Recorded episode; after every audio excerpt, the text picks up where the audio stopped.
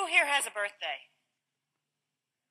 I should see every hand up. Everybody has a birthday. It may not be today or this week or this month, but everybody has a birthday, right? Not this year? Oh, okay. Okay. Well, we'll we'll let that one slide. Some of us are at that holding stage, but we still have a birthday. So, what do we normally get or have on our birthday? Cake, a party, gifts. Absolutely. I brought a gift today. It's always so much fun to try to figure out what's in the gift, right? You want to open it for me? You want to see what's in this gift? Oh boy, here we go. you gonna come over here and help me? Can you open it up? Open it up.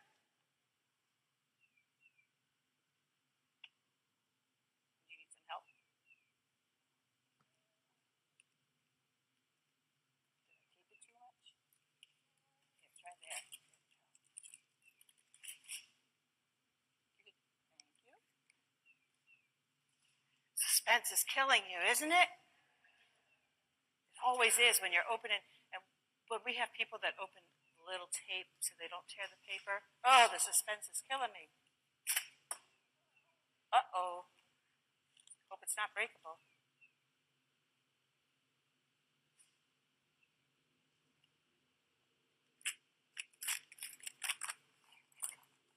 Good job. Okay, what's inside? What's inside?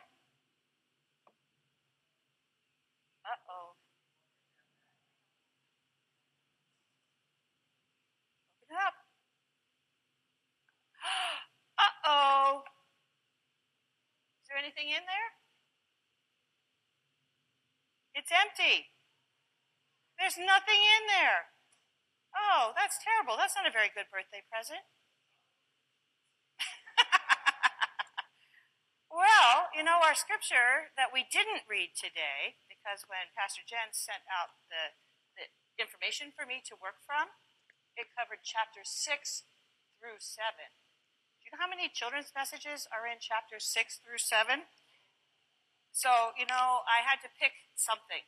And unfortunately, I picked the ones right before what she picked. But that's okay. So, what it says here in uh, Matthew chapter 7, verses 9, 10, and 11. Which of you, if your son asks for bread, will give him a stone? Or if he asks for a fish, will give him a snake? If you then, who are evil, know how to give good gifts to your children, how much more will your Father in heaven give good gifts to those who ask? So I'm sure that all of you got some really good gifts when you were kids, right? Can anybody remember any birthday presents you got from your parents when you were a kid? Some, a flexible flyer. Awesome. What? Chatty Cathy. Tonka trucks. What was that? A bicycle.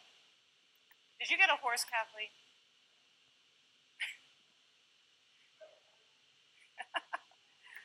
I think one of the best gifts that I got was um, we got to go see the Carpenters at uh, Valley Forge Music Fair.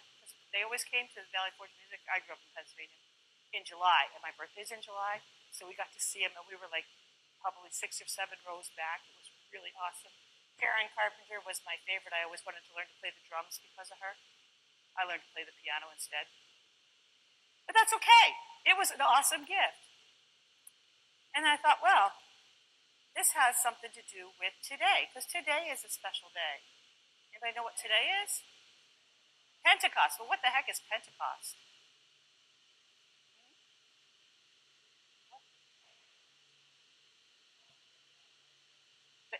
Right, they got the flames of fire and they could speak in different languages. And we call it the birthday of the church. It's when the church really went. This was the beginning. Before that, they were just kind of a group doing their thing. But now, the Holy Spirit has empowered them for the mission that they've been prepared for. So, at Pentecost, God gave us probably the most incredible gift, other than Jesus, in the Holy Spirit. And The Holy Spirit wasn't just for those disciples back then. The Holy Spirit empowers us today. We're getting that gift every day. Pretty amazing, huh? So, God has a ministry for us to do, just like He had for the disciples. And He's given us the power through the Holy Spirit. Best birthday present ever. Let's pray. Dear Lord, we thank you for the many, many, many gifts that you give us the everyday gifts of air to breathe and water to drink, and family and friends and. We thank you for Jesus, and we thank you for the word that you've given us through him and through the Bible. And we thank you for the Holy Spirit who gives us the power to do what you have called us to do. We give you thanks for all of these gifts today, the ones from the past, and the ones in the future that we'll forget to thank you for. So we thank you now for them.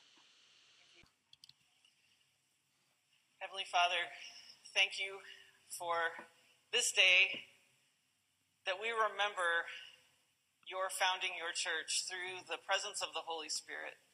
Thank you that um, in Jesus Christ, God is with us, and in the Holy Spirit, God is in us, and we want to live according to your Spirit. We want to walk through the gate and onto the narrow way, which, when we get there, turns out to be not that narrow. Please help us to hear your word to us this morning. In Jesus' name, amen. I, know, I just happened to notice during the doxology that Tommy dressed for today. I'm glad to know that somebody reads the bulletins when I send them out ahead of time. Um, I don't think you could probably angle the camera to show your shirt, but Tommy has a, a Hogwarts shirt on, which he knew to wear because he, I think he knew what the title of today's sermon meant. It's platform nine and three quarters. Who knows what platform nine and three quarters is? Someone want to explain it? Yes, it's the train platform at King's Cross Station where the Hogwarts Express leaves from. So, um, if you're not a Harry Potter fan, or uh, I should probably say a little disclaimer because Harry Potter gets is a little controversial in some churches, and so I just want to remind you that we have also quoted the Who here and referred to Marvel movies. Um, we can learn things about God through all kinds of things, whether they are intentionally Christian or not. And Harry Potter's got some good analogies, especially this one. So, the thing about platform nine and three quarters is that you can't actually see it. And the only way that you can get to it is you have to believe that you can get to it, and then you have to, there's this pillar between platform 9 and platform 10, and you have to run at the pillar. And if you do that and you believe it, you're going to go somehow through the pillar into this kind of other dimension, and you end up on a platform that you couldn't see before that's going to take you to somewhere that you couldn't possibly get any other way. You wouldn't be able to get to it if you took the train from platform 9 or the train from platform 10. The only way you can get there is from platform 9 and 3 quarters. A few months ago, I don't even remember which sermon this was, but a few months ago, I said in a sermon, I remember saying this because it was kind of a new thought to me as I was saying it. Um, the narrow way that Jesus talks about in today's passage is not the middle way between two options. It's not narrow because it's somehow this fine tuned, like, compromise between two different things. It's an entirely different option, and it's a supernatural option. You can't see it with the naked eye.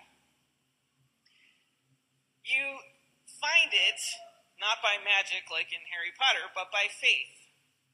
And it takes you to places that you could never get by ordinary means. Once you arrive at the place where this narrow way takes you, you experience and learn and accomplish things that you never could have before, but you also can go back to the usual world with everything that you have gained still intact and use those things to participate in saving the world. But our way to the kingdom of God is not a platform at a train station, it's a gate. And Jesus himself, as he says in the Gospel of John, is the gate. So, today's passage that we're looking at, including the part that Barb brought up in her children's message, which, or her message in a basket is what we're calling it now, um, is it's part of all the same thing, and it's the conclusion of his Sermon on the Mount. He has pretty much spent the entire time from chapter 5, the beginning of chapter 5, all the way to now, surprising his disciples and the crowds around them by upending their expectations of what the kingdom of heaven is supposed to look like. And if we read it carefully and try to imagine that we haven't read it before and take out all the our preconceived ideas, he can surprise us too. He shows us that in the kingdom of heaven, the poor and the meek and the peacemakers, not the rich and the powerful and the warmongers, are the kingdom's blessed representatives. He shows us that the law and the prophets are fulfilled when their message enfolds every aspect of our lives in the love of God. And and we can say that the whole sermon is about that because last week we looked at him talking about how he didn't come to abolish the law and the prophets but to fulfill them. And actually the verse right before the passage that Mark read today, he says, "In everything, do to others what you would have them do to you, for this sums up the law and the prophets. This means that everything in between what we looked at last week and what we're looking at this week is about how to fulfill the law and the prophets, which is about loving God and loving others in his name, and as we would love ourselves. And he shows us that in the kingdom of God, prayer and giving and fasting are to be acts of love and devotion to God to help other people, not to gain merit for ourselves. He shows us that forgiveness is the cornerstone of the kingdom. If we don't offer forgiveness, we can't receive forgiveness. Both worry and judgmentalism, which are basic human defaults, he tells us, are not only unnecessary, but actually, kingdom people are commanded not to engage in either of them we kind of worry and judge as second nature. In the kingdom of heaven, that's off the table. That is not for us. Living like this does not come naturally. These things are like superpowers. We have to enter the narrow gate and walk the narrow way to have any hope of accessing this way of living. This week I read an anonymous quote on the internet which said, Progress is not achieved by luck or accident, but by working on yourself daily. What do you think?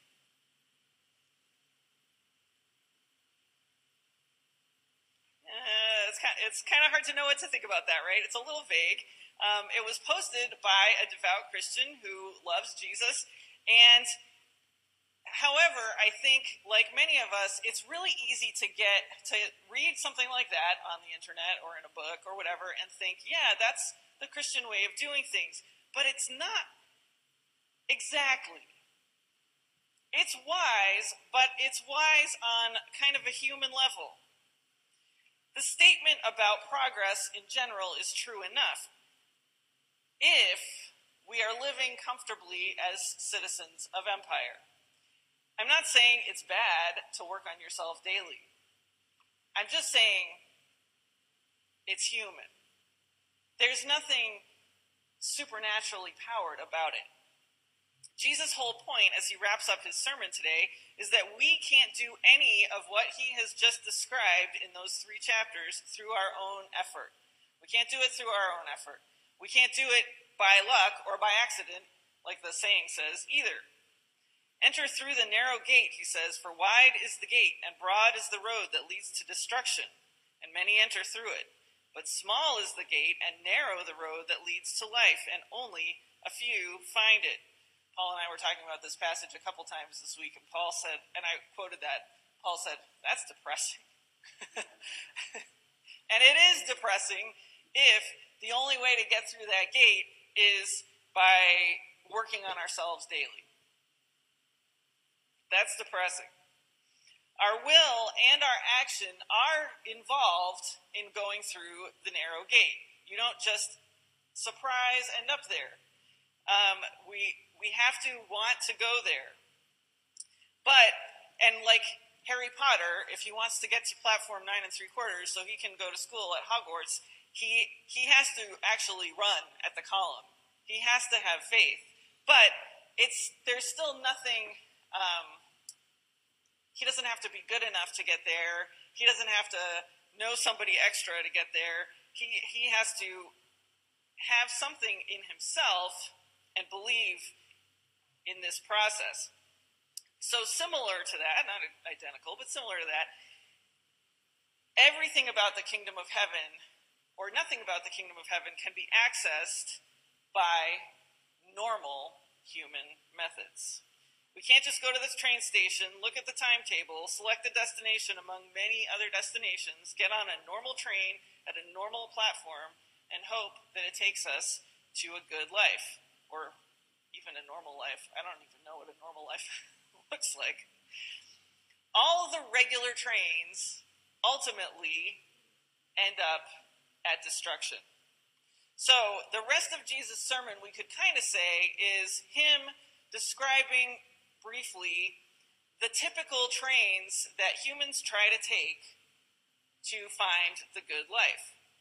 And the first one, he kind of implies, he embeds in this narrow, broad way analogy.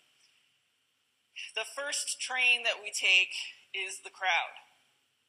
We often, human beings, are people who follow the crowd, even those of us who like to do things differently and want to say, I'm, I'm unique, I'm an individual, I'm not going to follow the crowd.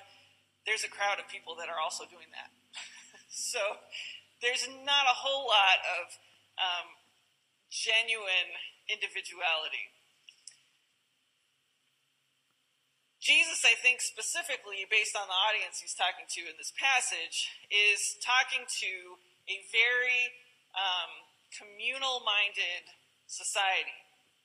So, a lot of times when I'm preaching here, I talk about, and we're looking at you know, we're looking at the Bible text, and I try to remind us because we come from an individualistic society, and that doesn't always translate into Scripture very well either. Um, and so I have to remind us don't forget, like, we're responsible for our individual actions, but we're also responsible for our actions as a group. In Jesus' context, he has to point out to people when they need to think about their individual actions, right? Because they already think about the community idea. That's their default. And so I think in this particular passage, especially, Jesus is saying, look, Community is your default, but you can't actually get through this narrow gate with the whole crowd. It's narrow. You have to go through it. You can't default to what everybody else is doing. N.T. Wright says the old walled city of Jerusalem still has several gates, some with wide roadways so that cars can get through, others with steep, narrow steps so that only pedestrians, animals, and small handcarts can pass. Jesus' hearers would have been familiar with many towns and cities like that. Some city gates would be wide enough for several people to go in and out at once. At others, you would have to wait your turn. Jesus sets his face against any idea that you can simply go with the flow, allowing the crowd to set the pace and direction. You really have to want to go there. Jesus is saying you can't rely on the fact that you are one of the chosen people or even that you are religious or even that you have a good heritage or a godly heritage. You can't rely on that to get through this gate. You have to look for the gate and you have to go through it yourself. You have to choose to go through it. Then he goes on to the next train or way that we try to get into the kingdom of heaven. Watch out for false prophets. They come to you in sheep's clothing, but inwardly they are ferocious wolves. By their fruit you will recognize them. So it's important to note that false prophets are not always just cult leaders or even leaders of some other denomination that is not ours. Not only can we not rely on our heritage to get in the gate, we also can't rely on our religious leaders just on the basis of their being religious leaders. We can't, the people Jesus was talking to could not rely on the scribes and Pharisees. This was probably news to them. They weren't really the scholars here. Um, they were part of a community that was based on faith in the one true God, and they anticipated that their religious leaders were going to be the ones that were helping them to get into where they needed to be.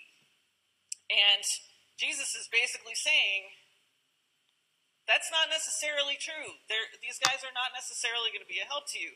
But this is still true in our day.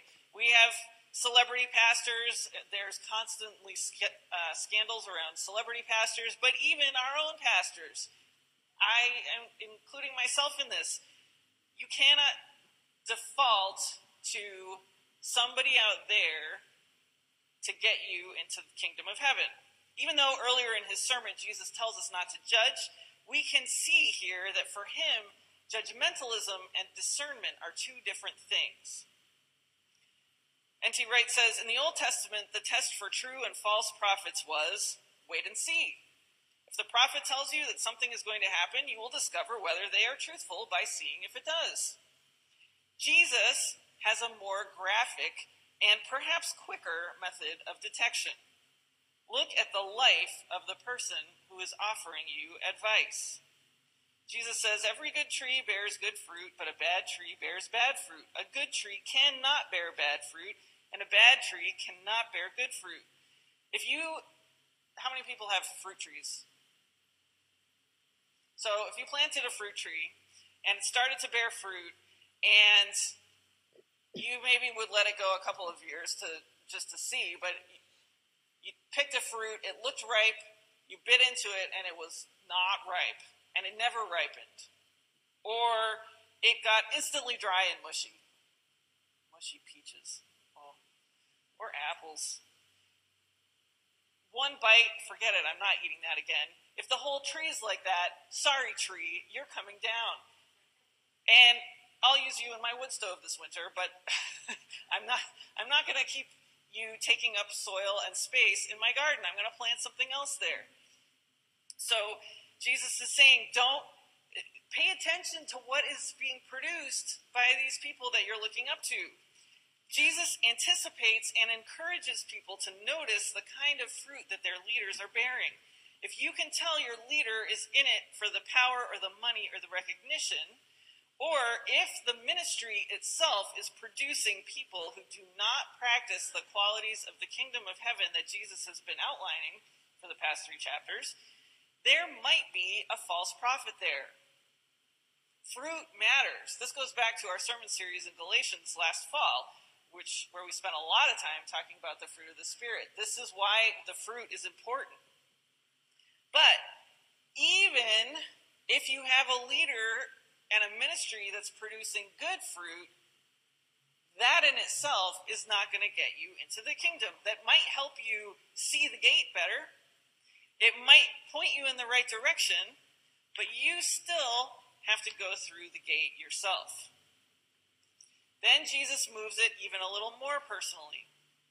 Not everyone who says to me, Lord, Lord, will enter the kingdom of heaven, but only the one who does the will of my Father who is in heaven. You can't rely on your heritage to get into the narrow way. You can't rely on your leaders. You also can't rely on your own spirituality, even your spiritual gifts. This is relevant for this Sunday, which is Pentecost. Jesus isn't saying that pe- kingdom people, people who are really part of the kingdom of heaven, can't or won't do miraculous things. He's saying, not everyone who does them is my disciple. Some people are not actually in the kingdom of heaven and they're still able to do miraculous things. Paul and I were talking about that this week. Um, we're aware of a couple of different s- scenarios where um, some people have exercised really dramatic gifts that appear to be from God, and the result of those gifts has been negative, and those people's lives are not bearing good fruit. And we were talking about how this is possible and have pretty much concluded that, like a good gift giver, when God gives a gift, he doesn't take it back. If you give somebody a gift, you don't get to control how they use it anymore. So, if somebody gets a miraculous spiritual gift, that gift may still be operational, even if the person took the gift, said thank you very much, and went on and did their own thing with it. On the other hand, Jesus isn't even talking about people using their gifts badly. Sometimes people have a gift and they're using it and it and the results seem good. And they still might not be in the kingdom of heaven. This passage used to make me super nervous because Jesus, even though Jesus is talking about healing and um, casting out demons and that kind of thing in his name, you can extrapolate. It's pretty likely he's also implying any other good work or gift that you have. Just because you do these things, even in Jesus' name, doesn't necessarily mean that you are a kingdom person. Yikes. Used to have huge anxiety about this. Anything, here's the key anything we do, good works, good teaching, miracles, even done in Jesus' name, is not enough if we are doing it in our own strength outside of a living, growing relationship with Jesus. So we can give lip service to Jesus, we can Jesus it up all over the place, but if we're not actually relating to Jesus, it's sort of taking his name in vain because we don't we don't have the connection. This is the key to the gate or the way through to platform nine and three quarters. Knowing and being known by Jesus. He, he shows this in verse 23, where the people who are doing these good things say, Lord, Lord, did we not prophesy in your name, and in your name drive out demons, and in your name perform many miracles? Then I will tell them plainly, I never knew you. Away from me, you evil doers. Paul paraphrased this as, Who are you again? All of these things that Jesus has just pointed out, our identity as a community, our leaders, our good works, can and sometimes do become defense mechanisms to keep Jesus from getting to know us. That might sound strange because we're like, well, Jesus is God and he knows everything, so obviously he knows us. But you know, I mean, everybody here is in some sort of relationship. It doesn't have to be rom- romantic. You have friends, you have colleagues. You can't fully get to know another person or have a real relational dynamic if you're not both sharing yourselves with each other. Jesus knows everything about us, but He wants to know our hearts. He doesn't just want us to know Him, He wants to know us. He wants us to give ourselves to Him, to bring ourselves to Him, to open up ourselves to Him, be honest with Him. If Jesus said to me, if I got to the end of my life and Jesus said to me, I never knew you. that would completely devastate me. I now have assurance that he will not say them to me, even though this passage used to make me super, super nervous. But it's not, I'm not assured that I will never hear those words because of anything about me. It's not because of anything I've done, and it's not because of anything I deserve.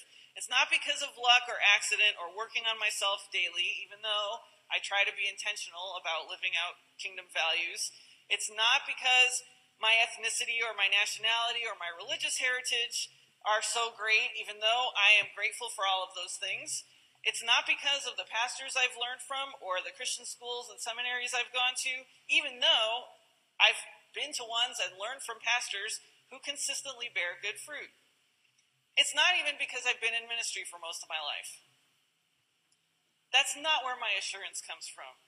My assurance comes from the fact that Jesus knows me. And the reason I am sure of that is because he keeps showing me things about myself. We're really good at hiding from ourselves. And there are plenty of things I would love to hide from myself, and Jesus keeps bringing them up. So I know that He knows me, and I suspect He knows you too. But it's really easy to take all of these other good things and put them up. Okay, Jesus, that's a little too close. Stand back. How about this good thing I just did in your name? Jesus shows us things about ourselves as we allow Him to get to know us, and that is partly how we get to know Him. And the way He does that in disciples of Jesus now is through His Holy Spirit taking up residence in our lives and making it slowly but surely a life more like His life. Because Jesus lived the way He preached loving his enemies, who you and me, all the way to the cross and back up out of the grave to earth, and now he sits at the right hand of the Father. Because of that, the Holy Spirit was released on the day of Pentecost to live in the lives of all who trust Jesus. The Holy Spirit gives us gifts, but the greatest gift is the ability to know and be known by Jesus.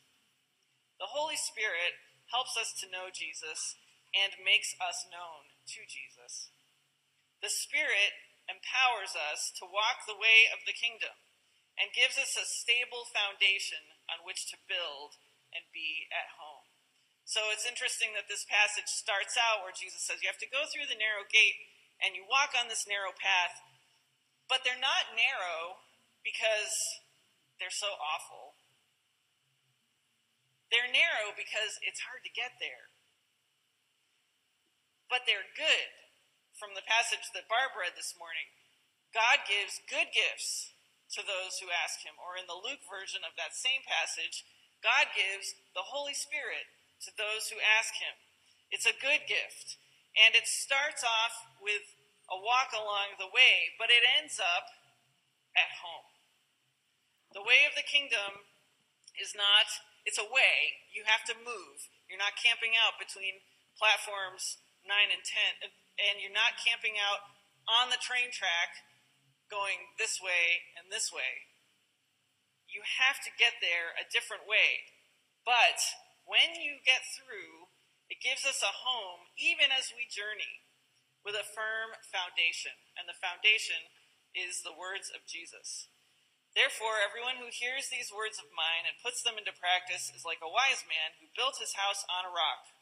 But everyone who hears these words of mine and does not put them into practice is like a foolish man who built his house on the sand. We know what happened to both of those houses. But Jesus himself is our assurance. He's the Word and the rock and the firm foundation. He's the gate to the way of life, and He's also the destination our true home.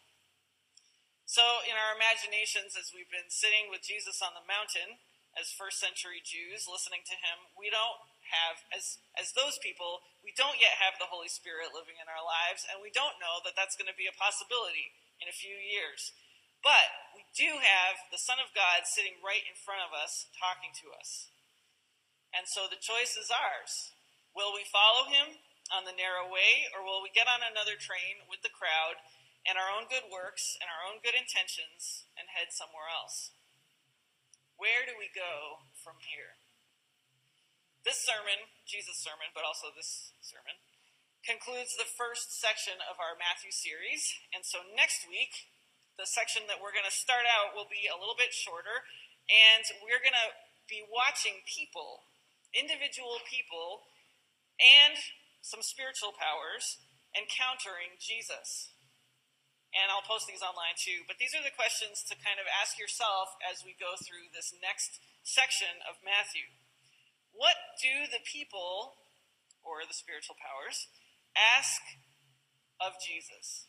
What do they want from him? What do they receive from him? What do they make of him? Who do they think he is? What does he make of them? And at each step of the way, who do you say Jesus is? What do you suppose he says about you? Let's pray. Lord God, it is ridiculous and crazy, almost as crazy as an invisible train platform, or maybe even crazier, to think about actually knowing and being known by the God who created everything. And yet, that is what you want. You want to know us because you love us, not because you want to condemn us. You want to know us because you are the source of life and you want us to live you really, really want us to follow you onto this narrow way. Please help us to find it in you and to dedicate our whole lives to following you there so that our lives can be built on the firm foundation. In Jesus' name.